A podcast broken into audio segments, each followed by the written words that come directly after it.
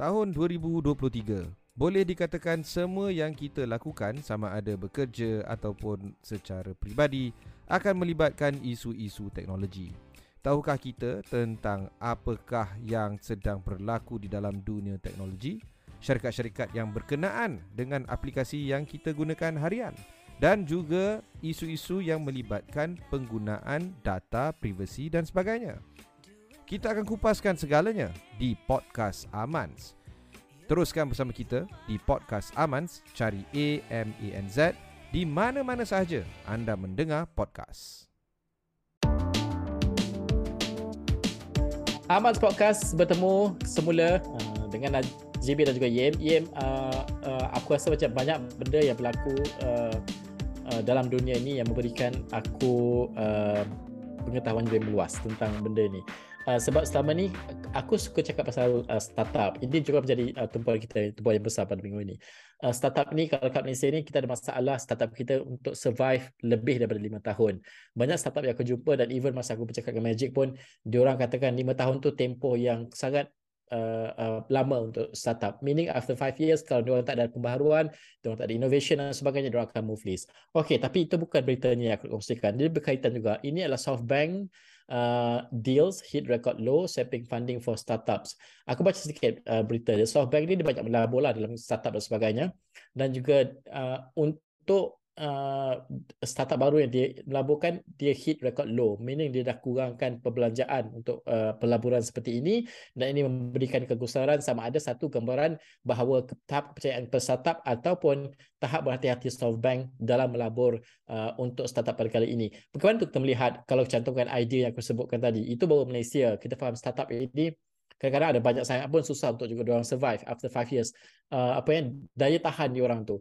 But why do you think that SoftBank is actually uh, slowing down in terms of uh, you know uh, uh, investing and also uh, putting in money into startups? Uh, because there's no return, bro. There is no return mm. from the vision funds that they have created. Because Vision Fund mm. 1, Vision Fund 2, uh, all these vision funds, bila kau tengok asset under management, 154 billion USD mm. as of 31st March last year, how much returns have they gotten? He made uh, uh Maso San made one great investment, which is in Alibaba.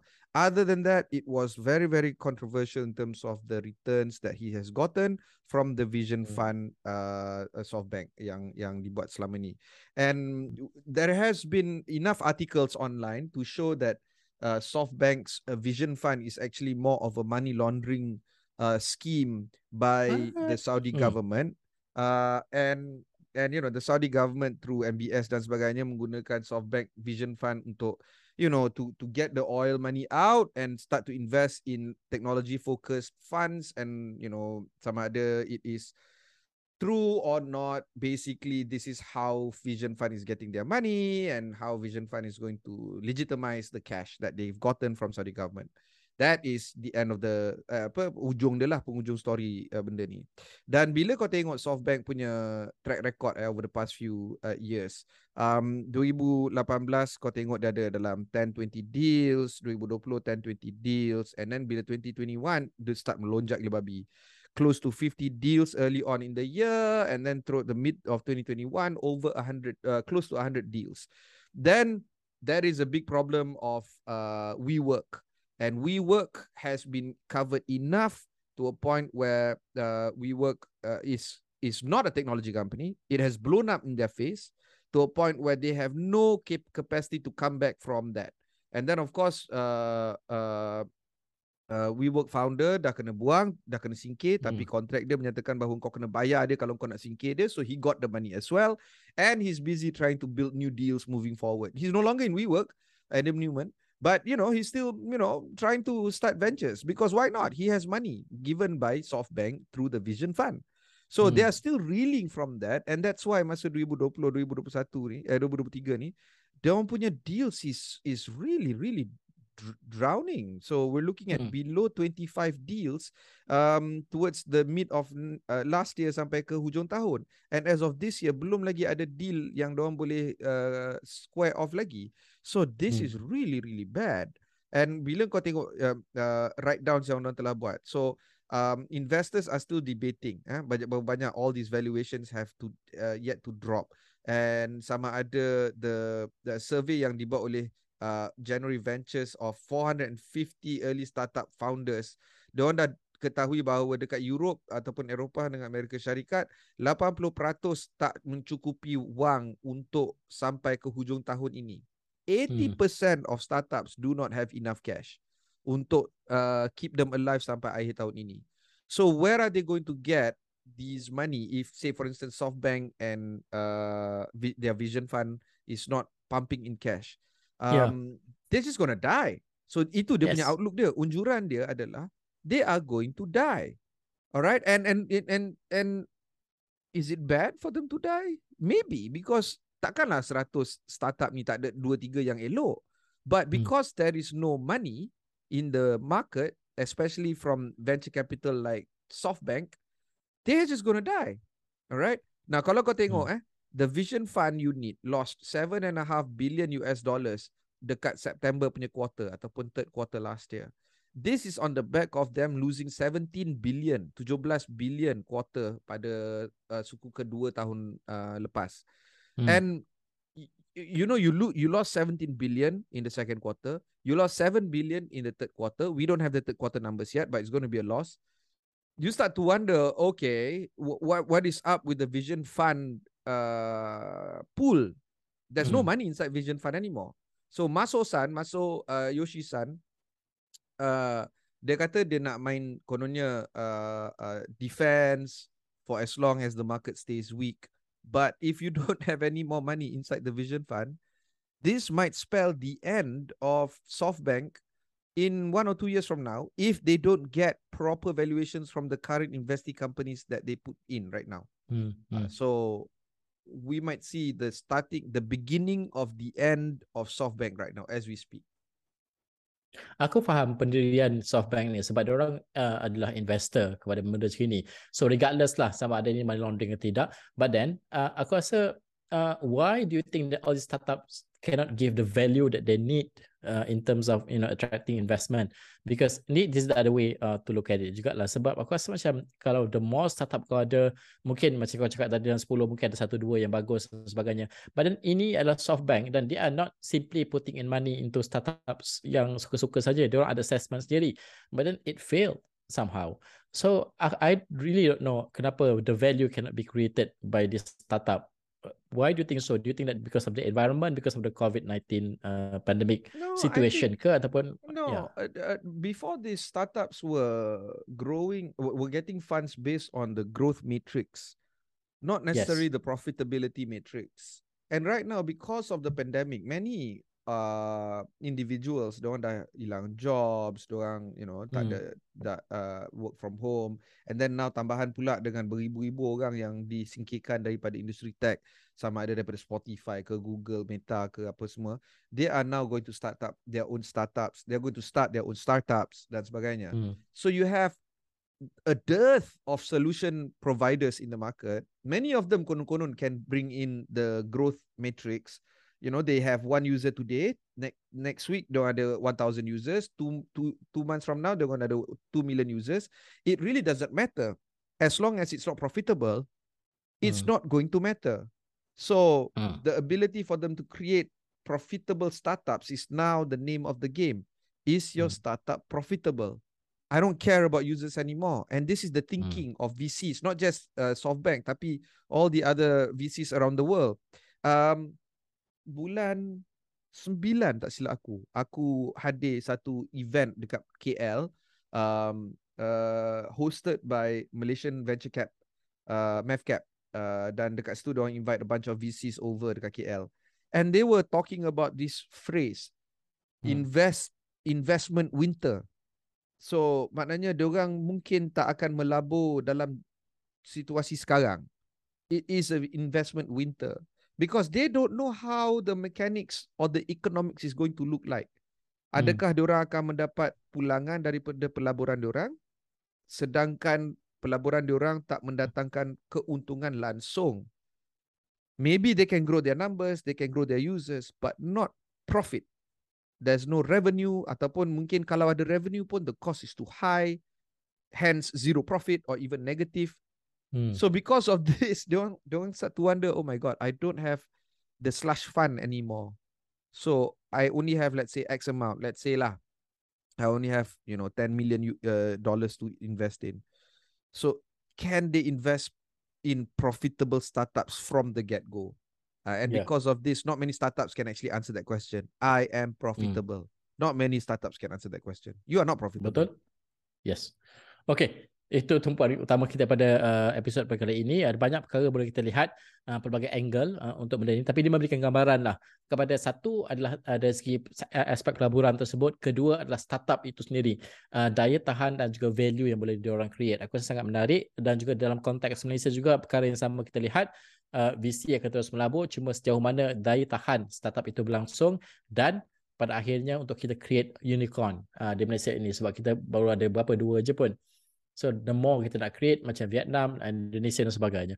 Okay, itu antara tempuan utama kita lihat seketika selepas ini. Apa lagi tempuan usaha untuk episod pada kali ini? Selepas ini. Tahun 2023. Boleh dikatakan semua yang kita lakukan sama ada bekerja ataupun secara peribadi akan melibatkan isu-isu teknologi. Tahukah kita tentang apakah yang sedang berlaku di dalam dunia teknologi? Syarikat-syarikat yang berkenaan dengan aplikasi yang kita gunakan harian dan juga isu-isu yang melibatkan penggunaan data privasi dan sebagainya. Kita akan kupaskan segalanya di podcast Amans. Teruskan bersama kita di podcast Amans, cari A M A N Z di mana-mana sahaja anda mendengar podcast. Amas Podcast kembali lagi. Ini adalah antara tumpuan besar yang uh, mendominasi uh, industri aku kira. Um, unjuran malap Microsoft dia memberikan amaran tentang uh, sektor teknologi yang semakin gering sebenarnya. Yeah. Kalau kita lihat um, pendapatan Microsoft ini dia dia sedikit uh, lemah dan juga kalau kita lihat ramai yang melihat bahawa ini adalah gambaran bahawa sektor teknologi secara keseluruhannya juga berdepan dengan kelemahan.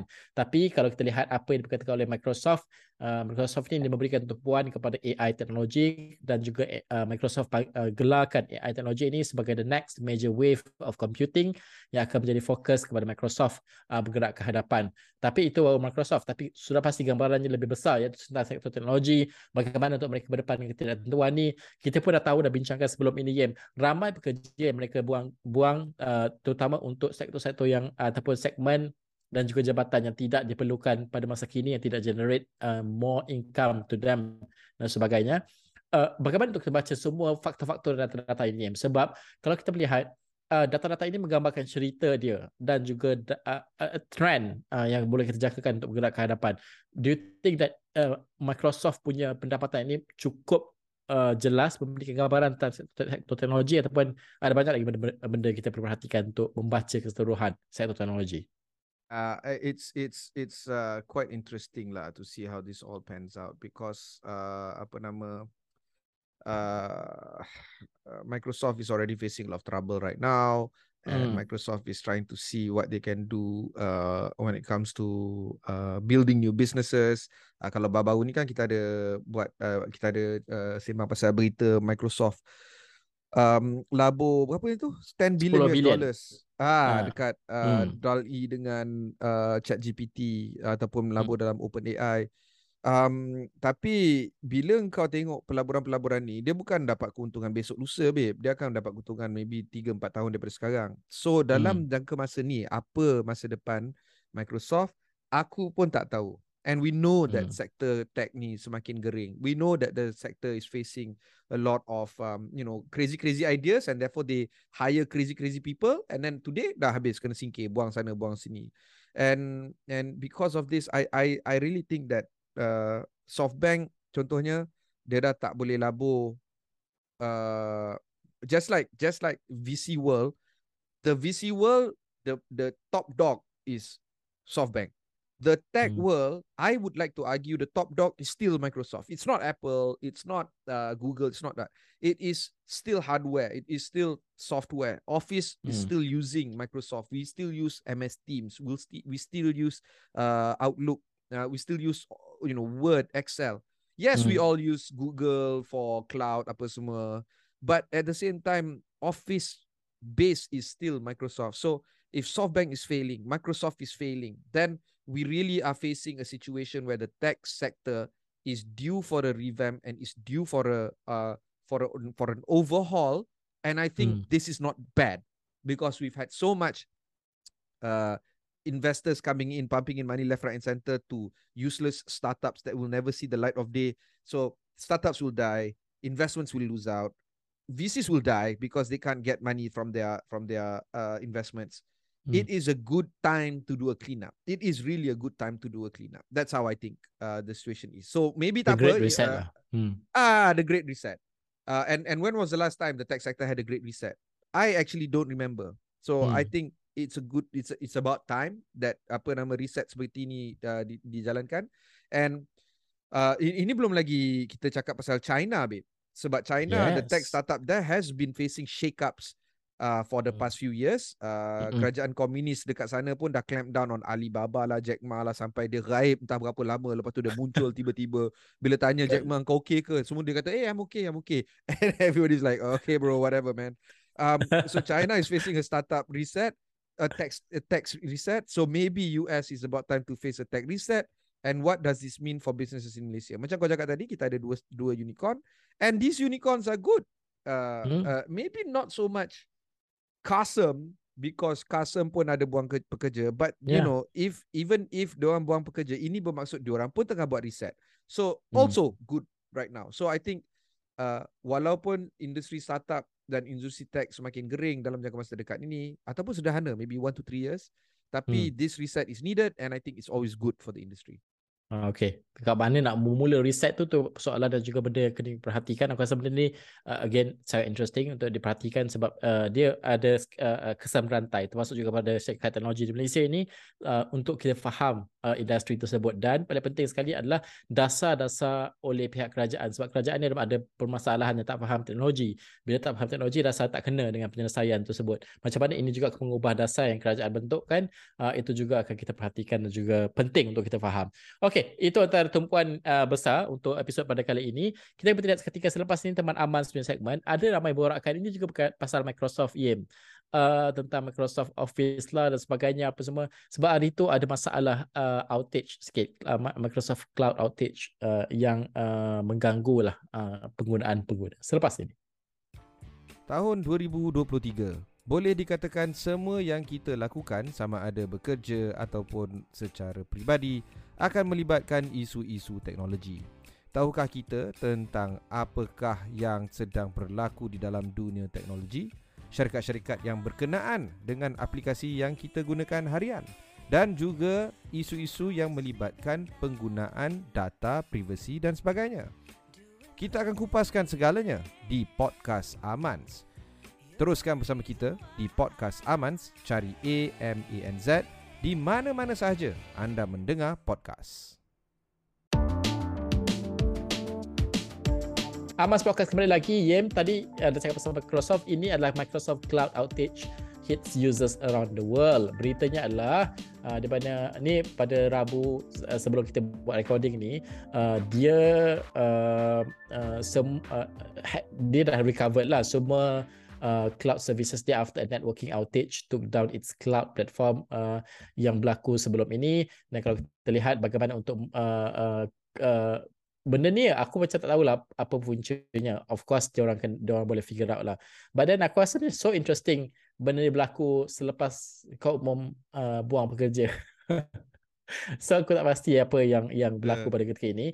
Persoalan teman-teman Aman adalah kebergantungan kepada menggunakan produk-produk Microsoft sebab dia tidak ada alternatif lain.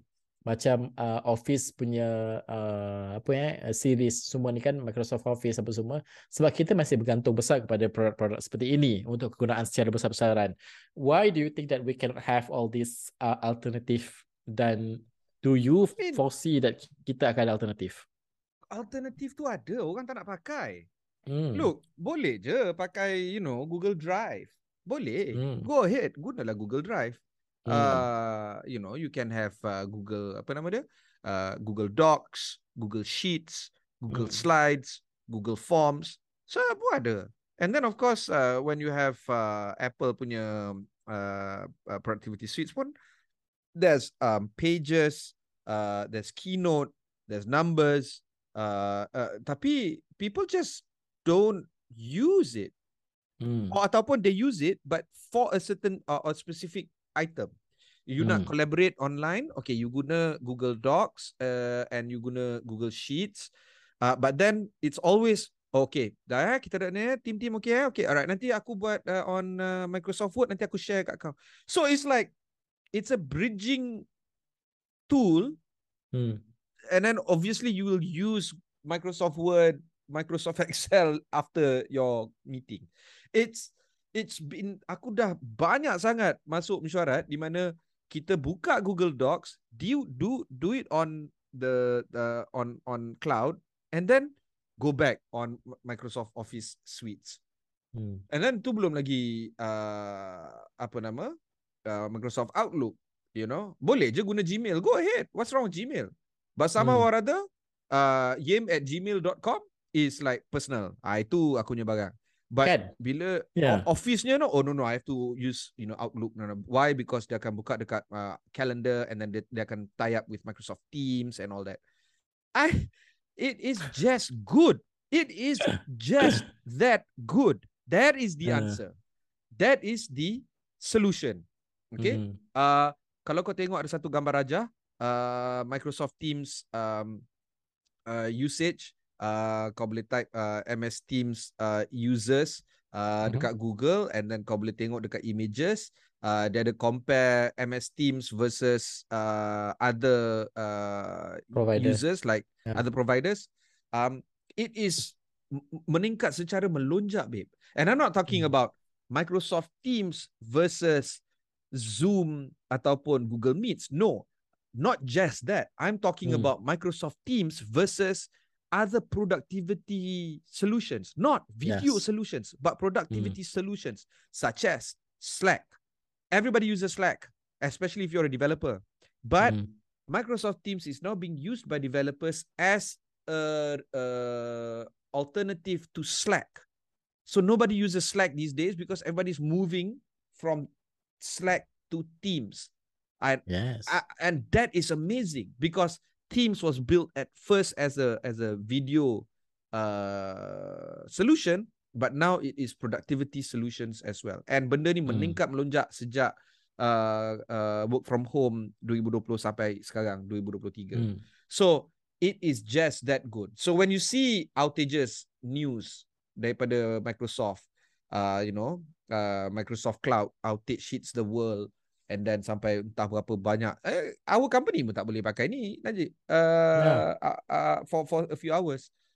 Hmm. But after that, what do we do? Yelah We sebab dia orang ada uh, Azure ni dia ada 15 million corporate customers kot over 500 million active users. So Yeah. yeah. besar lah benda ni. Yeah. Jadi jadi what do we do? We wait. We don't use uh, alternatives. We wait until Microsoft Cloud fixes itself. Then we go back to using Microsoft Cloud. So kepada soalan teman Amans ni, apa alternatif? Eh banyak. Sama ada kau tak Hmm. nak je pakai. Sebab aku contohnya, I will still use Microsoft Teams, I will still use Outlook, and I will still use Microsoft uh, apa nama of Office, Word, Excel, whatever, PowerPoint, because it's just that good. Oh, by the way. Canva is good too. Uh, It I is Canva. Aku suka guna, aku always guna kalau kau tengok presentation aku tu, ah, tu semua Canva. Because aku rasa senang tapi- gila. Cuma, ya. Tapi uh, ah, there's always a tapi ataupun cuma kan? There's always a, Hmm. a caveat. There's always an asterisk when of we course, say of course, when of we course. talk about Yeah. There is no But then- caveat tau kalau kita guna Microsoft Office. Tak ada langsung. Ya, ya. Cuma aku aku malas. Aku aku aku tak terlalu sangat benda macam tu. Jadi aku tak tak sebab ya, yeah, come on lah. Hidup aku dia biasa tulis berita. So bila aku tulis berita, kita tak guna sangat benda ni. Kita guna ada uh, specific apps yang kita guna pun kan. Yeah. So uh, uh, ya, yeah. so benda macam ni aku rasa macam uh, dia tak memberi kesan sebanyak kepada aku tapi aku nak ambil tahu sebab in the future kot lah tiba-tiba aku nak kerja dekat Apple tu, aku nak tahu juga produk yang lain dan sebagainya Yeah. kan supaya Yeah. aku faham macam mana nak buat report. Okay, itu antara apa yang dibualkan dan juga ditanya oleh teman Aman yang menjadi tumpuan aku rasa uh, benda tu besar juga dan juga memberikan gambaran yang lebih meluas tentang uh, teknologi dan juga sektor ini. Okay, kita bertindak seketika selepas ini kita kembali dengan segmen ramalan. Tahukah anda di Amans kita menyajikan semua berita-berita penting Bukan sahaja di amans.my mahupun di ringgit.com Kita juga ada Axis, Tazkirah, Next Reef, Tajriah, Sukans dan lain-lain lagi. Lawati ke semua laman-laman web kami hari ini.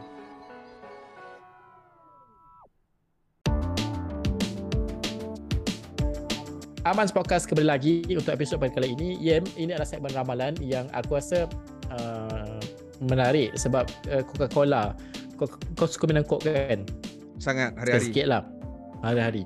Telefon Coca-Cola dijangka dilancarkan di India pada tahun ini. Aku pun tak faham lah all this brand nak keluar telefon juga. Tapi aku baca juga lah berita dia.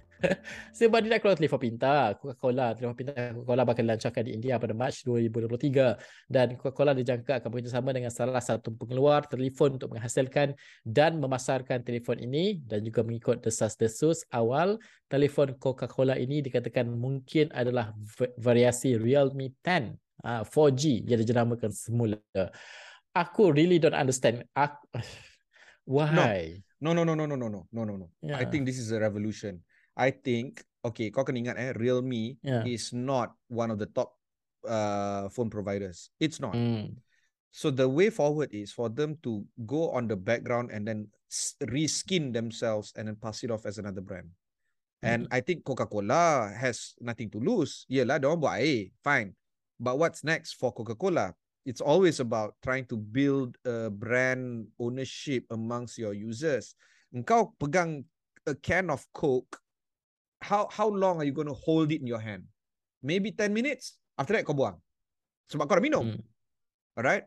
So you need a brand recognition to a point where you can allow your users, customers and consumers to hold on to your brand for the longest of time. And of course, kita hidup di zaman ha- handphone sebagai our extension we will hmm. continue continuously hold our handphone why not hold coca-cola phone forever and when you partner hmm. with you know great b companies like realme you get the ability for you to hold a good phone but little to no market penetration realme hmm. is a good phone but it's a great b phone why because people tend to go for samsung and or Huawei kalau kau Androidnya ni mazhab or you go for an iPhone.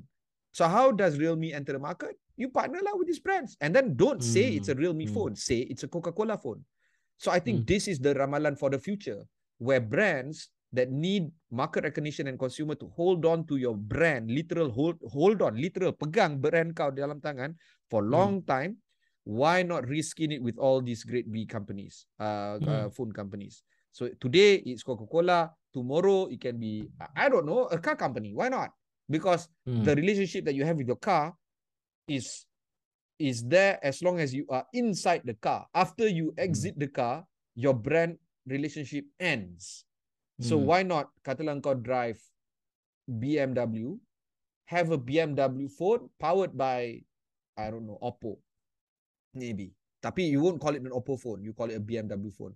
I think yeah. this is the best way forward. So ramalan aku adalah lebih banyak uh, jenama-jenama seperti Coca-Cola akan berganding bahu uh, dengan uh, uh, second tier mobile phone providers and reskin these phones into their own brands. Yeah. That is my ramalan. Dan juga aku rasa smart move juga dilancarkan dekat India sebab India punya population uh, is the biggest in the world right now dan mengatasi China dan diorang juga pengguna yang yang kira B40 sana lah yang golongan susah ni. Aku tak pasti harga dijualkan berapa. I'm sure murah as compared to ada uh, uh, phone. Uh, dia akan cater kepada akses lebih besar kepada orang ramai dan um, sebab kat sana kat India ni uh, aku pernah berborak dengan seorang uh, ni masa aku pergi cover WF dia uh, uh, dia menghasilkan sorry dia create a bank for untuk orang-orang susah di India yang hanya boleh banking tu kau boleh guna dengan messaging saja message uh, untuk engkau uh, uh, uh, buat transaksi dan sebagainya. Kalau kita kan ada yeah. apps apa semua kan, dia tak ada apps, hanya yeah. melalui message saja. So uh, aku rasa very interesting dan to, in order to do that, kau kena ada phone lah. Dan aku rasa beberapa sini akan ada jadi penawaran untuk golongan-golongan uh, sort of P40 lah di India. Sebab market tu je kau dah kau banyak ada kalau kau masuk. Aku rasa smart move juga. Okay, itu ramalan uh, pada episod kali ini sangat menarik. Uh, mula aku tertanya juga kenapa nak lancarkan uh, ni. Tapi badan uh, the way you explain it, aku rasa macam yes, I see it as a revolutionary untuk produk ini. Kita akan bertindak seketika selepas ini apa yang baik dan juga buruk. Tahun 2023 boleh dikatakan semua yang kita lakukan sama ada bekerja ataupun secara peribadi akan melibatkan isu-isu teknologi. Tahukah kita tentang apakah yang sedang berlaku di dalam dunia teknologi? Syarikat-syarikat yang berkenaan dengan aplikasi yang kita gunakan harian dan juga isu-isu yang melibatkan penggunaan data privasi dan sebagainya. Kita akan kupaskan segalanya di podcast Amans. Teruskan bersama kita di podcast Amans, cari A M A N Z di mana-mana sahaja anda mendengar podcast. Amas Podcast kembali lagi. Ini berita yang uh, uh, baik ya. Baik dari segi macam mana teknologi ini mampu menyelamatkan nyawa. Kalau sebelum ni kita bercakap pasal uh, iWatch ni, ada kes sebelum ni orang pakai iWatch, dia jatuh kat gaung mana entah. So the relative next of kin dapat uh, notification. So dia tahu what happened to the guy. So dia berjaya diselamatkan. Tapi ini di China berlaku, ada seorang mamat ni, dia nak makan sotong. Sotong korita tu lah kita kecil tu kan. Dia upload gambar dulu. Lepas tu dia tanya, selamat kan nak makan sotong ni? Lepas tu uh, dia berjaya diselamatkan sebab apparently sotong tu adalah sotong yang uh, mempunyai kadar toksik yang tinggi dan juga beracun akhirnya. So orang ramai kata uh, jangan makan sotong tu sebab sotong tu beracun. So dia terselamat daripada makan sotong tersebut. Aku rasa this is very very berita yang baik macam mana teknologi boleh menyelamatkan kau. Aku adalah a person yang tak suka upload gambar-gambar makan. Uh, kadang-kadang saja. Tapi dalam kes ni bila dia upload aku pula terbalik. Every single thing I put in my mouth aku tak, letak uh, tak lah. kalau kau makan fine dining sekali-sekala aku upload lah. Uh, sebab itu it's not every day uh, kan kau dapat. Uh, tapi kalau kau makan kat cafe apa semua malam upload. aku yeah. aku dua dua dua dua fine dining experience yang aku makan last year yang aku memang agak ni lah. First is hmm. Darren Chan DC restaurant. Aku hmm. makan uh, dua orang uh, it was a lot of money. I can tell you that it was shit tons mm. of money. I'm so proud that eventually they got Michelin star uh mm. end of the end of last year. So I'm happy.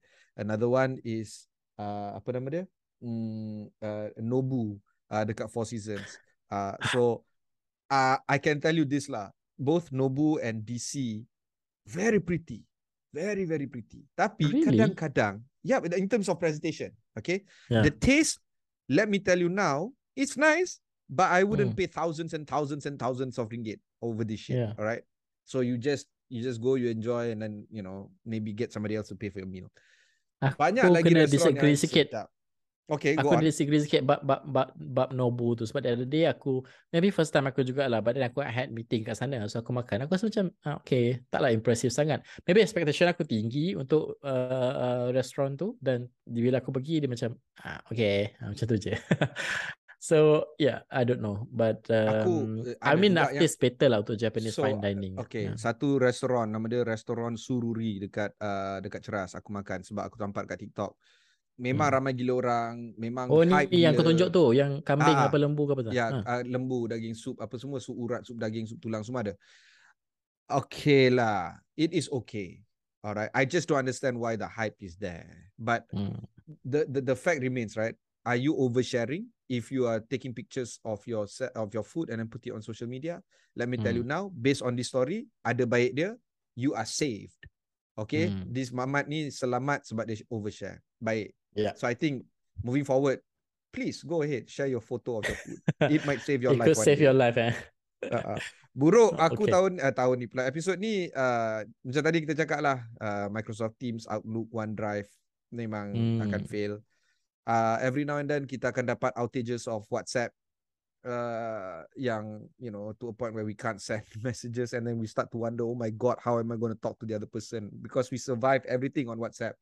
Uh, yeah. I like to say this again, time and again, every now and then. Aku ingat, aku suka ingatkan kawan-kawan kita yang mendengar kita ni.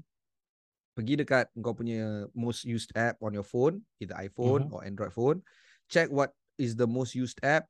I'm telling you, if the top three is WhatsApp, then clearly, uh, you really need to think about diversifying your communications in text messages. Do you need you need to use more Telegram? Do you need to use more iMessage or even SMS? Because if you over rely on one particular item which is say whatsapp i think you're going to be facing a lot of hardship the moment whatsapp goes down globally mm. and it has happened mm. many times before um, yes but based on the 10 people that i have asked seven of them will say whatsapp is the most used app on their phone it so is that lah. is sebab tu bila bila down je grup kerja kita mula dah nak download lah Telegram Ada. lah nak yeah. sebab we communicate every day kan. Yeah. So buruk dia dekat situ lah. I mean there's nothing much we can do. Outages happen all the time. Sama ada kena hack hmm. ke whatever ke hmm. whatever it is these outages are, are there but this is what the, the, ah back to our topic of last last week lah last last episode. Monopoly hmm. is never a good thing. Diversification yes. is important. So hmm. yeah. Diversify. Yeah. Okay. Diversify. bukan investment yang diversify mana guna segini pun diversify juga. Itu berita baik dan juga buruk yang kita jadikan tumpuan pada minggu ini. Uh, sekian saja untuk uh, episod pada kali ini. Sign out untuk Najib dan juga GB dan juga Yip bye. Tahukah anda di Amans kita menyajikan semua berita-berita penting? Bukan sahaja di amans.my maupun di ringgit.com kita juga ada Aksis, Tazkirah, Nextrif, Tajriah, Sukans dan lain-lain lagi. Lawati ke semua laman-laman web kami hari ini.